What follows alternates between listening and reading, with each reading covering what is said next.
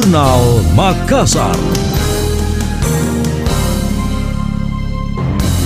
Saya Emil Faris dalam Jurnal Makassar. Pelaksanaan vaksinasi untuk booster di Makassar yang sebelumnya dijadwalkan Rabu 12 Januari 2022 belum bisa terlaksana sebab masih menunggu menerima alokasi vaksin dari pemerintah pusat. Kota Makassar menjadi satu-satunya daerah di Sulawesi Selatan yang memenuhi syarat untuk melaksanakan vaksinasi ketiga tersebut. Kepala Dinas Kesehatan Provinsi Sulawesi Selatan Arman Bausat membenarkan jika vaksinasi untuk kepentingan booster belum tiba di Sulsel. Pihaknya pun belum menerima informasi jadwal pendistribusian pemberian vaksin dosis ketiga ini ke Sulsel. Kendati demikian, berdasarkan Juknis, vaksinasi untuk booster akan menggunakan jenis Pfizer dan AstraZeneca. Kedua vaksin tersebut saat ini tersedia, namun penggunaannya harus menunggu instruksi dari pemerintah pusat. Booster di Sulsel sudah bisa jalan untuk lansia, karena lansia kan tidak ada persyaratan. Iya kan lansia termasuk masyarakat umum. Untuk non lansia tetap ada persyaratan. Dia dosis 1 70% dan dosis lansia lansia 60%. Yang memenuhi syarat baru tujuh kabupaten kota. Ya cuma sampai sekarang ini ini kan baru edaran, tapi juknis untuk juknis dan vaksinnya belum datang sampai sekarang.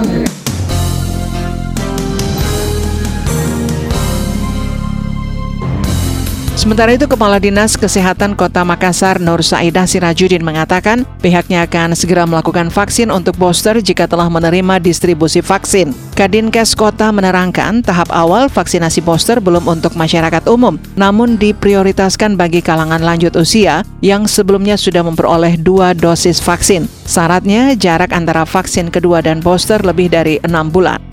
Anda masih mendengarkan Jurnal Makassar dari Radio Smart FM.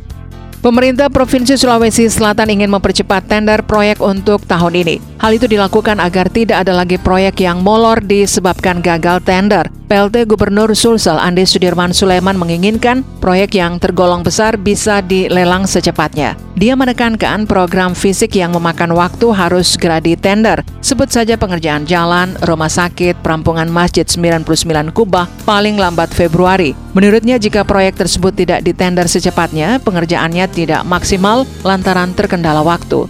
Ini Barjas, saya minta tolong itu, memang sudah bagus, saya acung jempol tentang uh, yang lolos di sana, karena akan saya selalu cek. Makanya kita cari referensi-referensi. Tidak apa-apa kita kirimi surat itu beberapa supplier umum, namanya budget quotation. Budget quotation itu bisa kita kirim surat ke seluruh supplier, berapa harga penawaran normal. Begitu dapat harga normal taksasi, kita bisa verifikasi. Masuk akal enggak ini? Memang Barjaski harus mengikuti aturan, tapi pakai tongki sedikit rasionalitas bahwa ini bisa nggak dikerjakan atau tidak.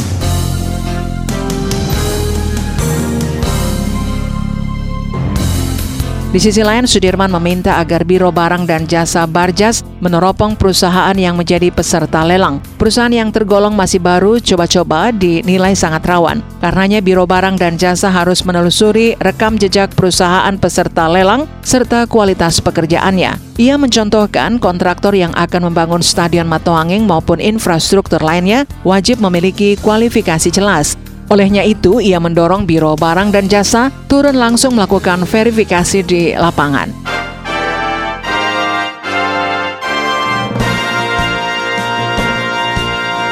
Demikian tadi, Jurnal Makassar.